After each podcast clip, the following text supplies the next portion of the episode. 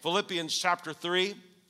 We're going to pick up. We're talking about your destiny. We're talking about the race that Jesus has asked you to run, uh, the course that God has given you, the plan that God has given you. When you're in your mother's womb, before you did anything right or wrong, God assigned you. Ephesians 2:10 said He predestined you. He didn't predestine people to get saved and some not to get saved. That's a free choice, and that is also a free choice for you to. It's not the will of God that any should perish, right? It's not the will of God that, you know, you got to find out the will of God. It's not the will of God that any should perish, but people perish because they don't receive Jesus. And in the same way, when you were in your mother's womb, God had a destiny for you, God had a plan for you.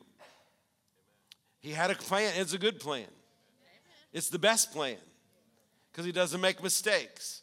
And it's not, uh, your life shouldn't be just what you want to do as a born again believer. You should find out, I should find out what I'm called to do, what God has asked me to do. Now, this works really well among those that are called to be in the fivefold ministry apostles, prophets, evangelists, pastors, and teachers. But a lot of times in the body of Christ, as I've ministered this for over 30 some odd years, uh, people who aren't called to the ministry don't think this applies to them.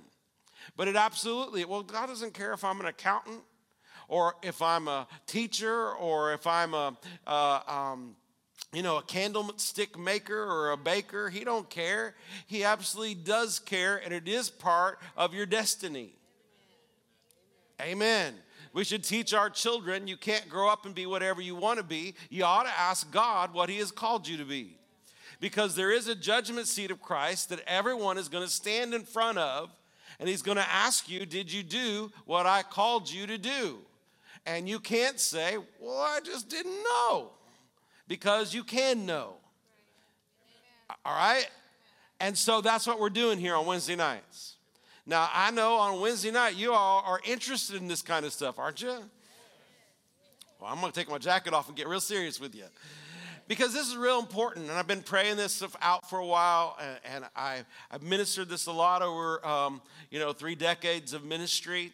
And, um, you know, um, as a pastor, one of my greatest um, things the Lord, you know, pastoring 30 years, we've had, you know, people, they, people don't live forever down here, you know. Do you know anyone alive from the, born in the 1700s? Why? They all dead. What about the 1800s? Why? Where are they? Dead. This is sad on a Wednesday night. Well, listen, y'all like it or lump it, if Jesus doesn't come back, you're going to die. You're not going to live here forever. I don't know why we act like we will. And so it's never too soon to think about standing before Him, the one who gave us everything, and having something to give back to Him. And yes, you should tithe and give offerings and serve and do this and do that. But really, what it comes down right to it, it's just all about obedience. I want to obey because I want to have something to give him. I know I'm rehearsing a little bit, but if you don't get this part of it, the rest of it just doesn't matter much. Why do I want to obey him? Well, in Revelation chapter 4, verse 10, you see the elders casting their crowns before the throne of Jesus. And the only place in the Bible that it's ever mentioned that anybody that's human gets a crown is at the judgment seat of Christ. It's the only place they could have got them. So I propose to you that they're not the only ones that are going to get to cast their crowns, which represent their obedience at Jesus' feet. Everybody doesn't get one, just those who obey. Now, aren't you glad that somebody can take their last breath I mean, here, I believe Jesus is the Son of God and I believe He's raised from the dead. what happens? Well, they go to heaven. Well, no, yeah. As long as you believe in your heart and confess with your mouth, you believe that. But how many of you know when they get there, my, bro- my spiritual father, Brother Hagin, you say, um, uh, sure do beat going to hell. Getting, getting, you know, saved on your deathbed. Uh, we have a nursing home ministry. It sure does, it's a good thing to get people born again in their last days. But you and I are already born again. And so we have our life. Well, I'm, I'm, running down the end of mine. If you got breath in you, you can do some things for God. and it's about your crown so that you can lay it at Jesus' feet. Are we all on the same page up in here? Amen. And so I know that you want to do that. So uh, Philippians chapter 3, verses 13 and 14 gives us a clue of something that keeps us from getting our crown. And, you know, as I minister on this, I, I, I, sense the devil's resistance on this, and let me tell you why. If, if the Holy Ghost, through the teaching of the Word of God, can get you in place, you're going to affect a lot of people. If you take seriously the course, the race that God has laid out in front of you, on it is you ministering to people, on it is you helping people, on it is you serving people. See, off your course, you're going to be doing a whole lot of, um, well, you're just going to be doing a lot of you things. And you're going to be thinking about you and things that have happened to you. And, you're not going to be running your, your course and you're not going to be helping anybody. And, and let me be blunt because you can handle it on a Wednesday night. You're going to be feeling sorry for yourself and, and, and, you're going to want everybody to feel sorry with you. Now, the Lord has compassion, but I tell you, the best place to get your healing, even emotional healing, is on your course. Obeying, doing what God has for you. Well, I'm just taking a break. A break from what? From the Lord? From His plan? I'm just taking a I know, I know, because I know everybody in this room on Wednesday night, you're all serving, you're all doing everything. There's nobody on break in here. I get it. Hallelujah. Thank you. I appreciate you. Let's look at the word. Philippians chapter 3, verse 13 and 14. This is one I found that you and I have the biggest problem. This is the Apostle Paul. Brethren, I count not myself to have apprehended. In other words, I haven't got it all figured out yet, but this one thing I do. Now, a student, a, a, student of the Word of God for 35 or so years, uh, this is very strong language. What I find in studying the Word of God is uh, the Lord rarely uses do this one thing. There's usually many keys. So if you hear a preacher say, This is the key to your, they're wrong. Because most of the time, there's not a key, and there could be multiple keys. It's like we need a, a keychain in the spirit that's got, you know, a lot of things on it, but there's rarely just one key. There could be a key for you that unlocks the door that you've been, working, but but there. So my point to you is, um, a lot of times, uh, even in walking with God, there's multiple things that the Lord is needing us to do at the same time. But He said to this, He said, "But this, there's just one thing I do. This is big. In other words, this probably for him, by the Holy Ghost, was some of his biggest hindrance in his own personal life. This one thing I do, what do I do? I forget. I forget those things which are behind. Because if I don't forget those things that are behind, I can't reach forth. And so, what's he talking about? Verse 14. And therefore, I press that word press means I move forcefully towards the mark. What is the mark? The mark is a finish line. The mark is the finish line for the prize. What's the prize? It's a crown. What's where'd you get that crown? At the judgment seat of Christ. Why? Because it's the high calling of God in Christ Jesus that was in you in your mother's womb before you did anything right or wrong. And everybody in this room and everybody's listening and everybody who will ever listen to this, we've all got one. We've all got one. Doesn't mean you're a preacher. Doesn't mean you're a teacher. Could, it could mean you're an engineer who, who serves in the nursery. I guess that'd be a woman, right? It, it, it, could mean you are a rocket scientist who helps Carlos in the parking lot. It could mean that you are a public school teacher that goes out with Aldo uh, uh, uh, reaching out. It could mean you're a Walmart greeter that um, also um, keeps the books at the church. I don't know. Whatever. We already have a good bookkeeper. I'm just saying it could be a combo of things. Don't just think because I'm not in the full time ministry, I'm not in the full time ministry because you are a minister of reconciliation and you do have something to do. Everybody's got something to do. Everybody's got something to do. We're not taking a break from Jesus. I press towards the mark for I, I, so I'm pressing. What does that mean? I have to. There's some obstacles in my way.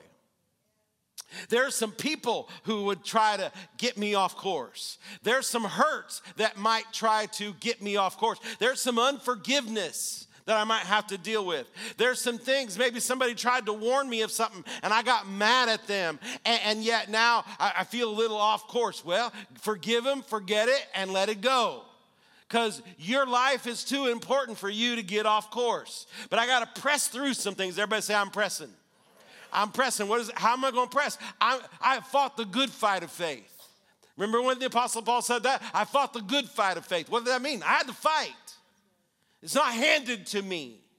It's not always easy. I don't know in our circle why we think if I just walk in faith, if I just show up in church, if I give my tithe, everything's just going to be easy. That is not promised in the Word of God. What is promised is you'll always overcome.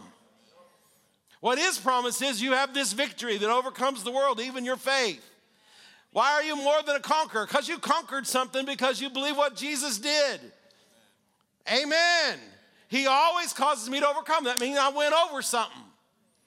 And then sometimes it means I went over somebody who's trying to push me out of my race, out of my course, out of my destiny. Everybody say, I'm pressing. What does that mean? I'm fighting the good fight of faith. Hallelujah. But let's go back to my point. Is he said, There's one thing I do. Everybody say, There's one thing I do. Everybody say, Forget about it.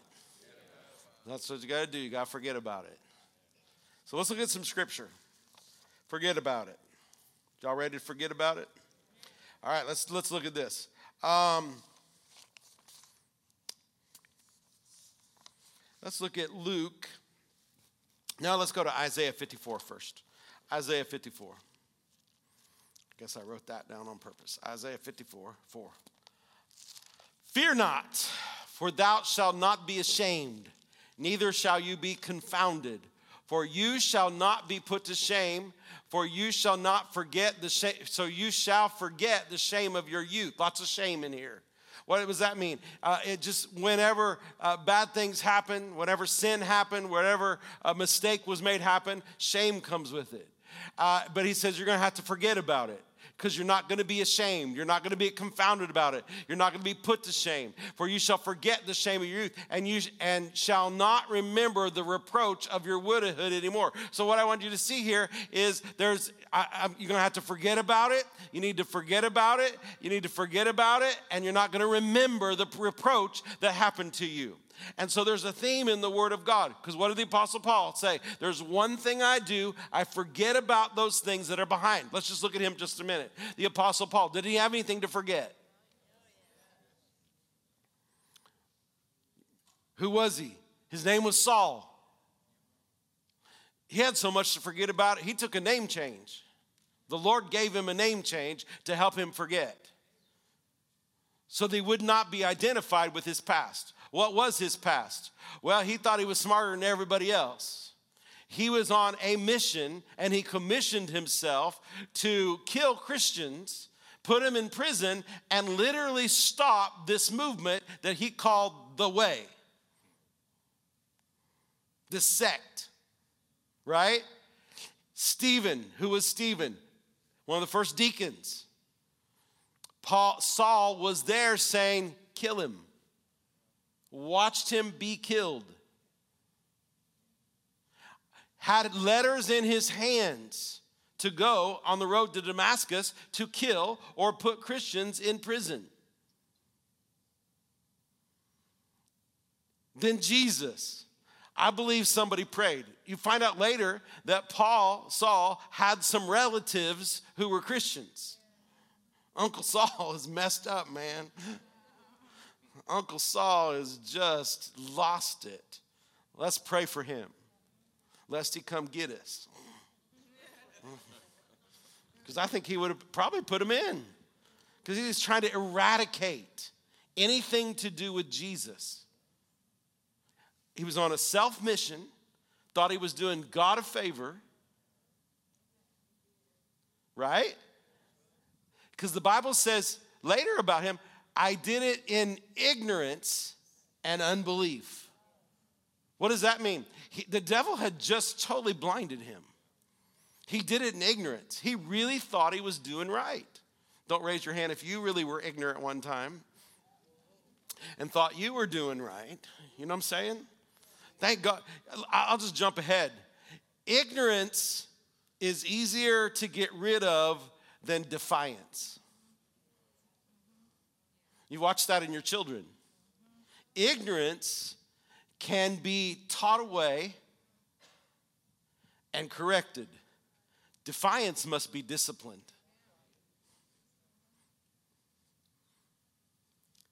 Defiance is something that runs rampant in our nation right now. It's demonic, it's devilish. It, it, it really is. Paul said, I did it in ignorance and unbelief because he just didn't believe and he was blinded.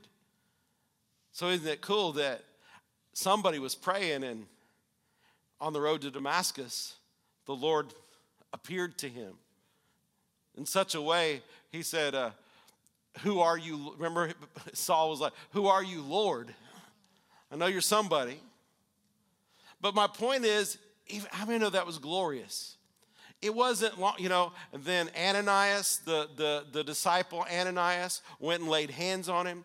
The, the, because of the glory, Paul was blinded, then he could see and he got filled with the Holy Ghost. You remember all that? But it wasn't a couple weeks, he's now preaching. Powerful stuff. Everywhere he's going, God's using him. But this tells me that the man had a soul and he had emotions and he couldn't just forget about it. It bothered him. How do I know? Because he's just as human as you and I are. Can you imagine you're up preaching and you think about how many of them did I kill? Now I'm called to do something, and there's Timothy, and I, I, I shortened his life. But in order for him to go on, this is a big deal. And if the, the Spirit of God points this out, then it's a big deal for you and me. Because I can look through here and it's a Wednesday night, and it's a guess, you know, at least 25% of you have messed up sometime in your life, right? I mean, i know a lot of you, and I, I, know, I know how good some of you really are. I, I really do. I, I know a lot of you, and I know you're angels. Haven't, haven't we all messed up? Even after you got born again, filled with the Holy Ghost? Isn't there awesome things you'd like to take back, do over? Wish you weren't so ignorant? Well, wishing's not going to fix it. But just like the Apostle Paul, it'll affect you and it'll affect me because the devil has this tool in his arsenal and he tries to bring it back to your remembrance. And with it comes guilt and shame. With it comes unworthiness. And with it comes fear of the future because you're just going to do it again. Paul, when he said, There's just one thing I do, it is a huge thing for everyone in the body of Christ, for me, for you, for everybody. Because we haven't done it perfect. We didn't do it just right all the time. We had some failures, some mess ups. We said some stuff that we really wish we could take back. We got under pressure and our pressure valve popped. Now, if, if you walk with the Lord, He can help you in that moment. So, and He will help you. And He'll, he'll show you and teach you. And you can fix it in the moment sometimes. Um, oh, they know that. I'm not, I, yeah, they do. Um, they do. They really do. Yeah, you've all heard it, right? There may be a new person in the room, but they've heard it. Um, I'm trying. All right. Um, I mean, because the Lord will help you. Um, uh, it's just easy to pop off sometimes. You know, I tell the story of I don't know who I was on the phone with. Somebody with a, it was a phone company, and I don't remember. This girl was trying, and do you do? I mean, no, that was a different one. Thank you. I, I, wasn't kind on that one either. That was too recent. I'm talking about back in the, the uh, 160 Freedom Way days. Oh, that one was bad too. Um, well, you get woke up at three in the morning three nights in a row. Anyway, I did scream. Anyway, but I was tired. But um, that wasn't good. I don't know if I apologize after that one. But this one, I was really giving this lady what for. And if you've ever worked customer service, they're just trying to do their job. They didn't do it. And I was really, I mean, I was ripping her. I mean, you know, I was just. And right in the middle, the Holy Ghost said, Look at you. Look at you. Preacher of the gospel, Son of God, talking to this girl like she's a nobody, tearing her up. Look at you. Well, so I stopped because it was strong. It wasn't like a little, it was a, it's still seared because I was being mean. I was mad. But the Lord gave me an opportunity to fix it while it was happening. So I wouldn't have to regret it. Now I just have to talk about it during my sermons. But I I, I stopped and I mean, with the sincerest heart that I could, I apologized to this lady. And she said, in all the years I've been doing this, I've never had anyone mid rant. She called me, I was ranting. Mid rant, stop and apologize. I don't even know if she could fix anything. I don't even know if it got fixed. I didn't care. It's important to live where you don't have a lot of these regrets. And if you grow up, as you grow up, the Holy Ghost will give you opportunity during some things that you would regret later. You don't have to regret them anymore. Amen. Well, that's kind of new to what I'm doing because we're talking about forgetting those things that lie behind. But the Lord just helped us. So If you would, if you'll, you'll understand that those things really hinder your your course, you would try not to have so many things to forget. I, hate this saying among our group it's easier to get forgiveness than permission. My staff does not use that with me. Some of them came with that attitude, but they don't got that anymore because I don't like that. And that's not a way to live. We'll just 1 John 1 9 it.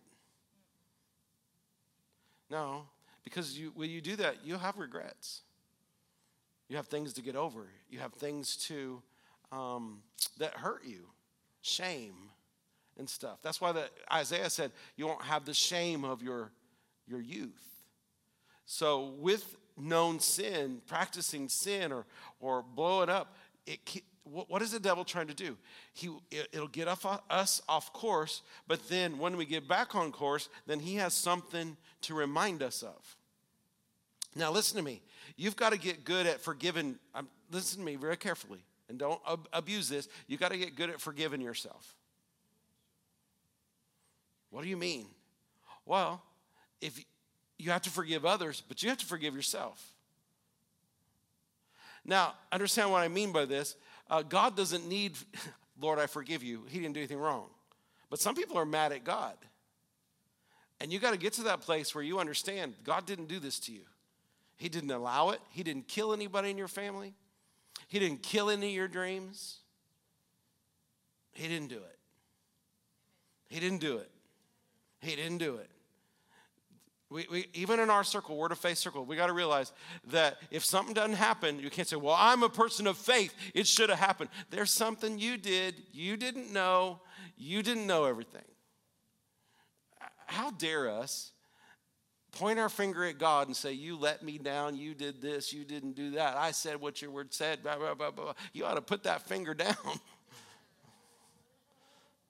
because it's misguided and it's misdirected because he did absolutely nothing wrong.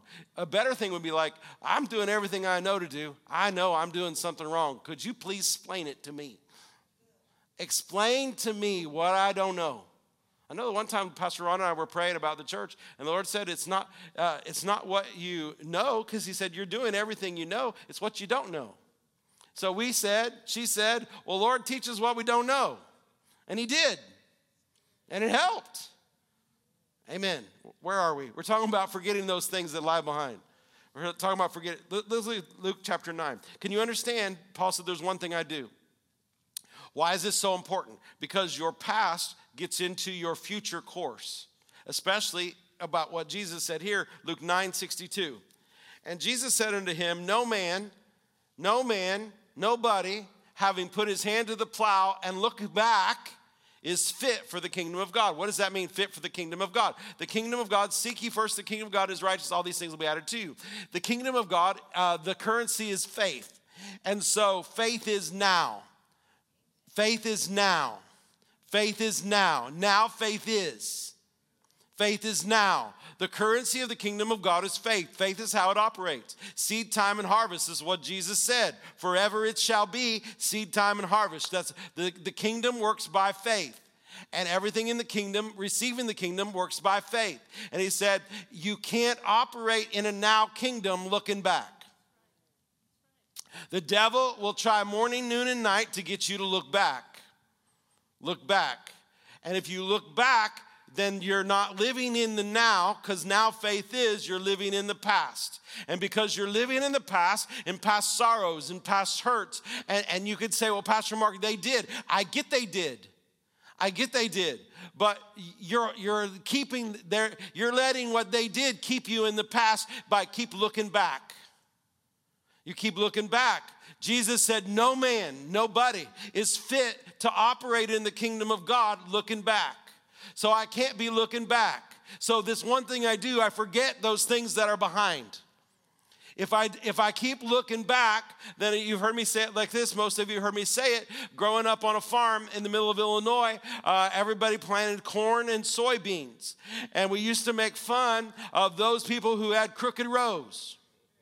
How do you have a crooked row? Well, you're on the planter and you look back. And when you look back, either you looking back or you're drunk, one of the two. We didn't know which one, but we assumed it was looking back because nobody can plant a straight row looking back. Nobody's that good. And you and I can't do it in our life. And the devil works overtime to get you to look back. Always trying to get you to look back. If I would have, I wish I could have. Well, that keeps you in the past. I should have. I can't believe I let him. What does that do? Whether you think it or say it, it's keeping you in the past. It's keep, I'm talking to somebody. I know it. I can tell it. Hallelujah.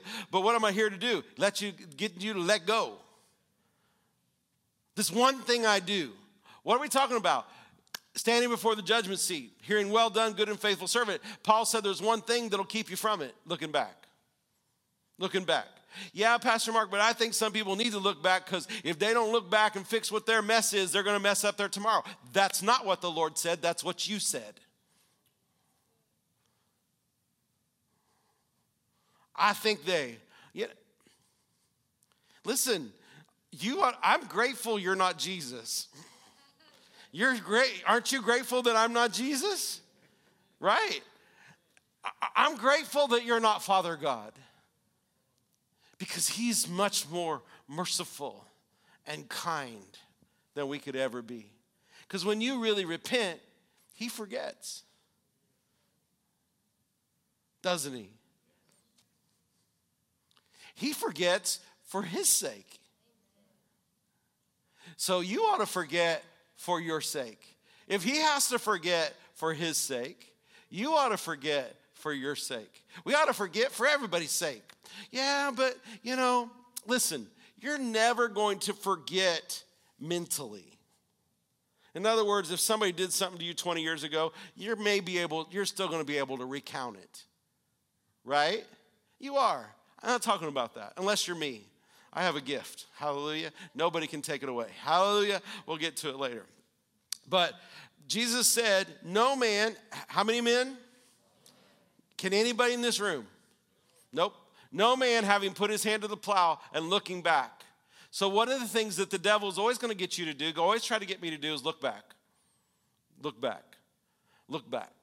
And you can even put that in the positive. Uh, you know, there's sometimes that pe- people don't do well in a season because they're rejoicing over another season and they wish they were in that season again. I wish, you know, I loved it when my babies were little. I loved it when they was little, but they ain't little no more. They all growed up, and it's time for you to move on. Look at the pictures and rejoice, but move on. And they don't want you to think of them as toddlers anymore because they're adults. Some of them need to act like it. But anyway, whatever. Everybody say, don't look back. Jesus said, "No man having put his hand to the plow is looking back." Why? Because you're gonna you're gonna you're gonna make crooked rows. It's always gonna mess up your now. You with me? It's always gonna mess up your now. Looking back. How, Pastor Mark? But I'm looking back because I want to make sure that that doesn't happen to me. Well, if that's the way the Lord did, then He would be able to use none of us. He forgets. As far as the east is from the west, He remembers your sin no more. He remembers your sin no more. Now, if you're living in it and practicing it, He remembers. And if you don't judge yourself, you're going to get judged. Just so we're clear. Just so we're clear. I ain't preaching no greasy grace around here. All right? I mean, you live in and practice sin, you're going to get judged. Judge yourself or you will be judged. Right? That's New Testament. You can't walk you can't get around that. But this, I don't if if I want to fix my now and I want to get to the end of my course, one of the things I know is one of the biggest weapons the devil uses is the past. My past experiences, my past failures, not even my past, past my past failures, but uh, what other people did to me, what other people said to me, what other people did to hurt me, what other people did to hold me back, what other people did that I had to work extra hard to get around, right? But what I got to do, I got to forgive them and I got to forget about it. Amen. And I'm not necessarily going to forget mentally Pastor Rhonda in her Love Walk class calls it emotional remembering versus historical remembering. If it still hurts when you remember, you didn't forgive them yet. If you still want to punch them, you didn't forgive them yet. If you still want God to get them, you haven't forgiven them yet. If you think something bad ought to happen to them to teach them a lesson, you really have not forgiven them yet. Praise the Lord. Praise the Lord. Praise the Lord. But when it's just historical, you remember the incident, it just doesn't hurt anymore, and you don't want anything, you don't have anything negative to say about it or them. It's just a memory. And when the devil tries to use something to destroy you, yes, God can work all things together for your good and a bad situation in your life, the Lord didn't cause it, but He will teach you something from it. And one of the things you don't want it to do, though, is cause you to live in your past so you can't do anything in your now. This is really serious. It's really a big thing because the Apostle Paul said, There's one thing I do, just one. When it comes to getting the prize, running the course, are, you, are y'all with me? Philippians 3 8. Philippians 3 8. Yea, doubtless I count all things but loss for the excellency of the knowledge of Christ Jesus my Lord, for whom I have suffered the loss of all things, and do count them but dung, that I may win Christ. And dung means what you think it means. Hallelujah. So I count all things so I forget about it. Everything's a loss so that I can obtain the excellence and knowledge of Jesus Christ, for I'm suffered the loss of all things. I just count it dung. That, that's in the, that, yeah, I flushed that down the commode. It's just gone. It's just, it's just waste. It's gone. Why? That I may win Christ. In other words, if I don't count it but dung, if I don't count it as waste, then it's going to hold me in a wrong position. And I won't be able to get where I need to go. So sometimes you just got to leave it. Sometimes you just got to let it go. Just got to let it go. Are y'all with me? Just got to let it go. Hallelujah. Yeah, that's, that's, I like this scripture. Um, a lot of these you can find in uh, my daily bread. Um, yes, I'm advertising a lot because I've been working really hard. The Lord's been giving me a lot of revelation, and it's on um, our um, um app. Wesley, is it on our Facebook yet? but it will be. Okay, it will be. And so you're going to find it. But I'm doing a lot of these things on Wednesday night and taking scripture one at a time, and I'm uh, explaining them. And so it'll help you get this in your heart because this is really big, I believe, to the Lord because He really wants you to stand in front of the judgment seat of Christ and hear, Well done, good and faithful servant. And He wants you to get loaded down with some crowns. I pray that you have so many of the angels have to help you. Somebody's assigned to you for all of eternity carrying your crowns around. Amen. So you can lay him at Jesus' feet. Amen. Amen. So, John 16, 21. I like this scripture a lot. I think I like it more because I'm a man. It says, A woman, when she's in travail, has sorrow because her hour has come. So, I understand that childbirth can be kind of painful. And um, I'm not making light of it. I haven't experienced it. Uh, you've heard women say if men had to give birth, there would be less population. So I don't know. And uh, so, and there's different degrees of it, uh, of pain, but you know, um, there's pain with childbirth. And it can be hard and I've seen movies and, and stuff, and I didn't get screamed at or anything, but I've seen movies where the wife is in there with the husband, and you know uh, she grabs him and chokes him and all that kind of stuff, and there's there's things going on and whatever, but it's painful. So the Lord is using this as an illustration. When a woman is in travail, she has sorrow because her hour has come, so it hurts. But as soon as the child is delivered, she remembers the no more the anguish. In other words, that was painful. I, I remember it, but I ain't mad about it no more. Now, I used to make a mistake as a young pastor, especially with young people, and when they had their first child, you know, in the hospital, I'd be, oh man, this is, they're so cute. Uh, how many more are you going to have? And then I'd get evil eyes from the from the one because it was just too soon to talk about. I learned. Uh, my wife elbow me. It's like, no, not now. But they're so cute. But she, the Bible says she forgets. Why? Because I have the prize, I have the joy. And the same thing is true. I don't wish or I don't want for me or you to go through any more pain. I would love to stand up here and promise you that if you do everything just right, you're never going to have any more pain. Everybody's going to talk to you right, everybody's going to do you right, and you're just going to float because if you just know, but guess what? We live in a fallen world, and you have an enemy. And there are some messed up folks down here. They're crazy and unsaved. And some of them's got some demons. And they're messed up. So the chances of you going from here to the judgment seat unscathed is minimal. Now you can keep some. There's some some some battles that you if you you're out of the will of God, you're fighting battles you were never ordained to fight. Think about it. David was ordained to fight Goliath. Joseph was ordained to go to the pit to the prison, and then to the palace. It doesn't matter what the devil throws your way, you always will come out in victory. And remember, God is not the one tempting with you with evil because he's not tempted with evil. And every good and perfect thing comes down from the Father of lights with whom there's no shadow of turning. And Jesus said, I've come to give you life. It's the thief, it's the devil that steals, kills, and destroys. So we're not confused about that around here, are we? No. But when something happens, when the devil, when the demons, when the people who are crazy, when life living in a fallen world throws you things, right? And there's pain with it.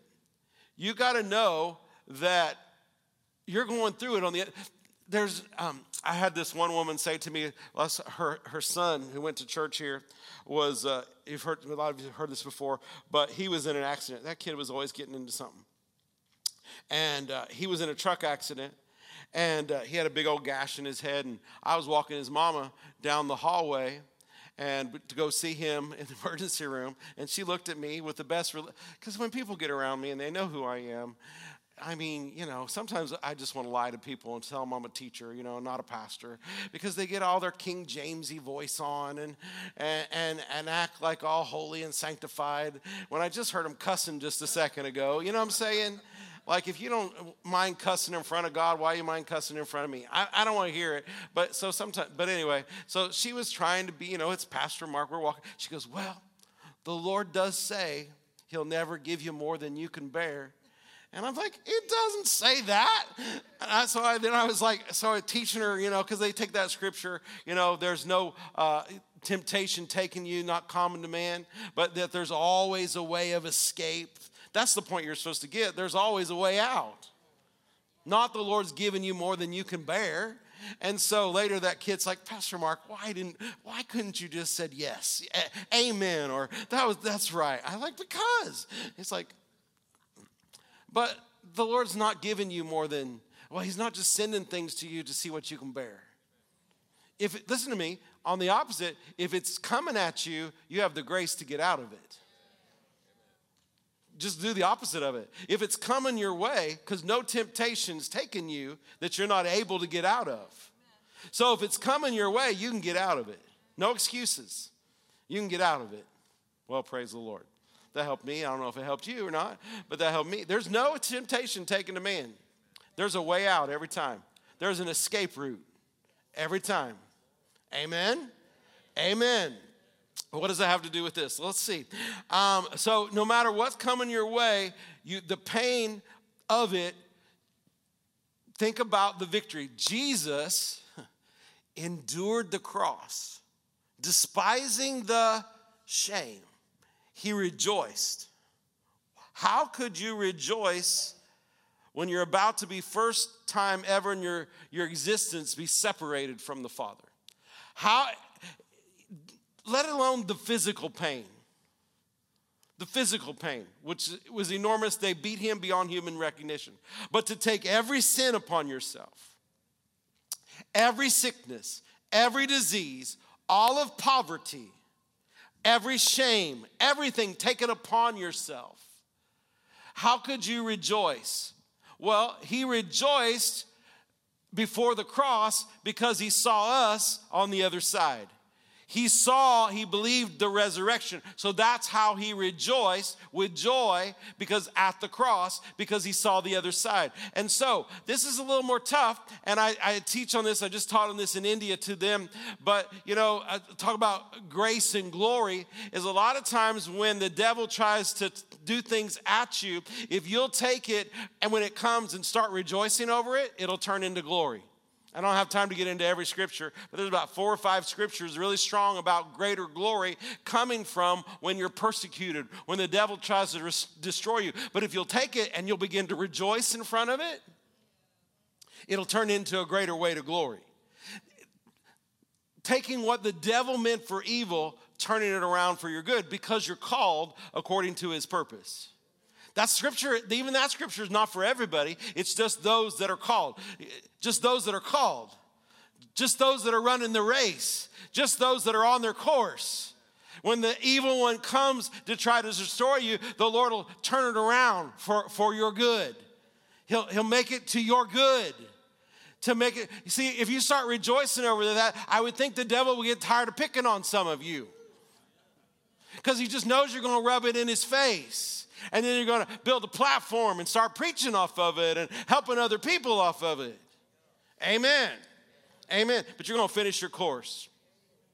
So I'll leave you with this Joseph, young man, had a dream. Remember Joseph? So God gave him a dream.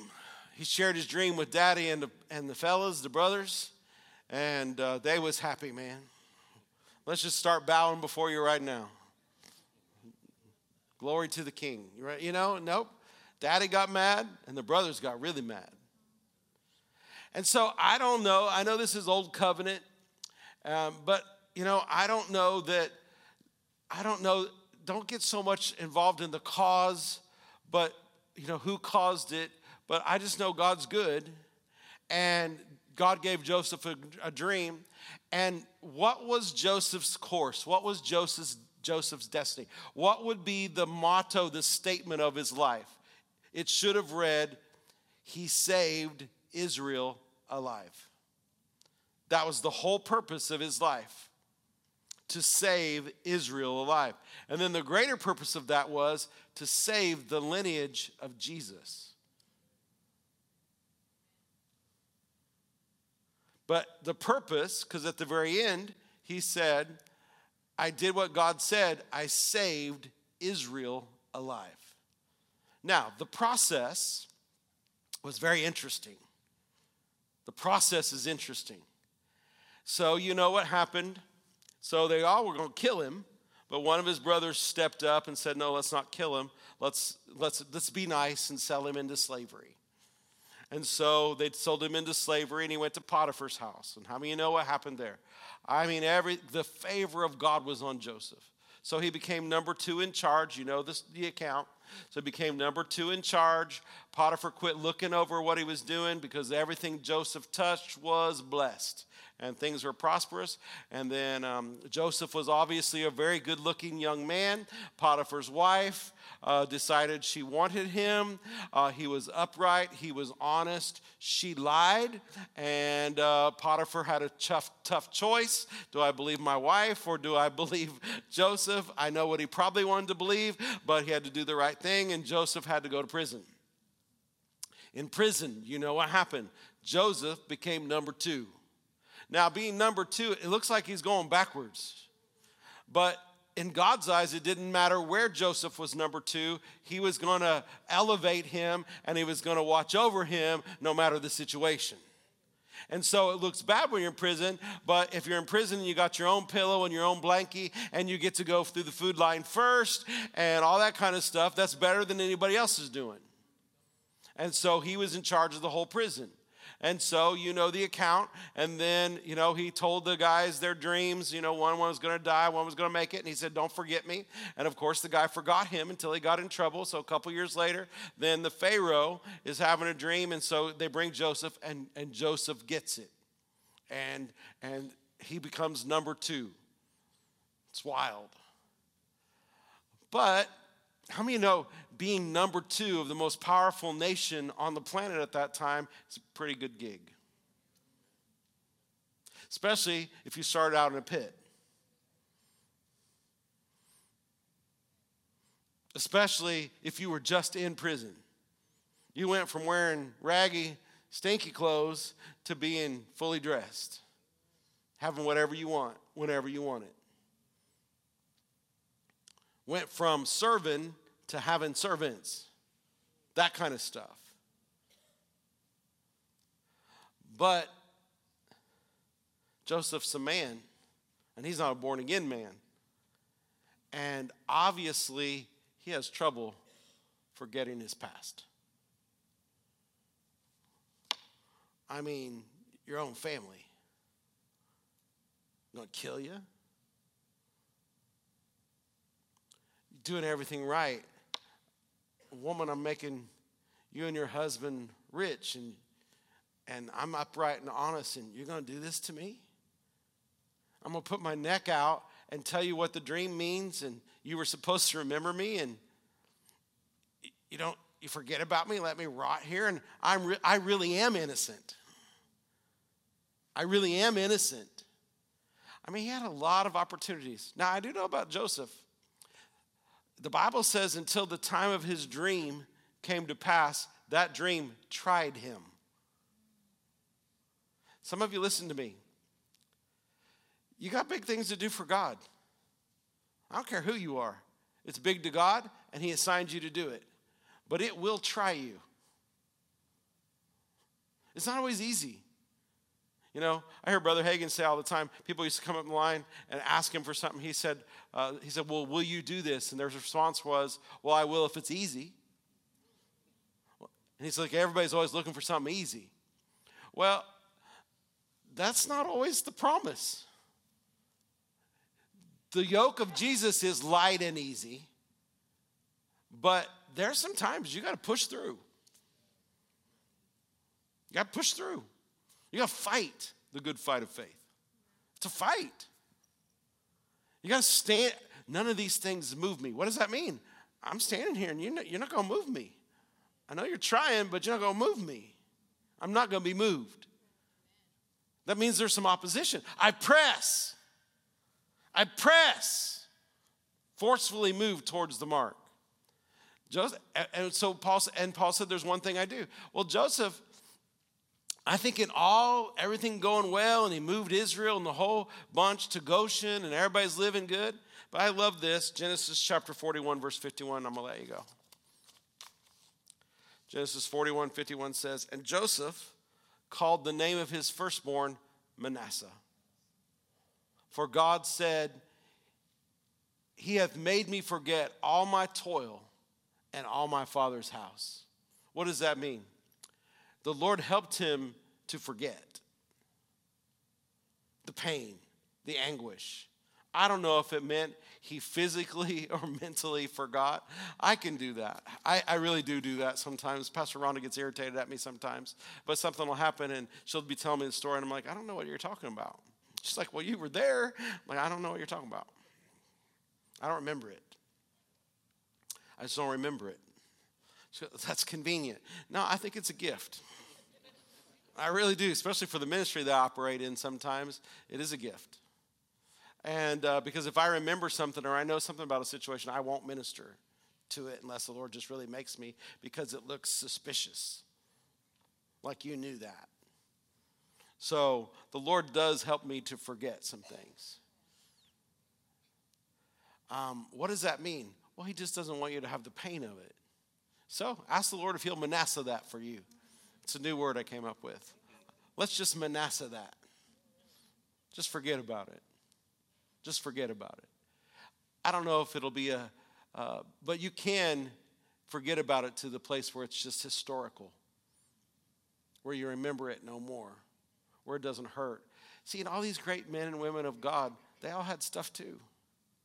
They all had stuff too. I mean, he's second in charge. He is has saved Israel alive. His dream that nobody believed in came to pass. Just like God said it would.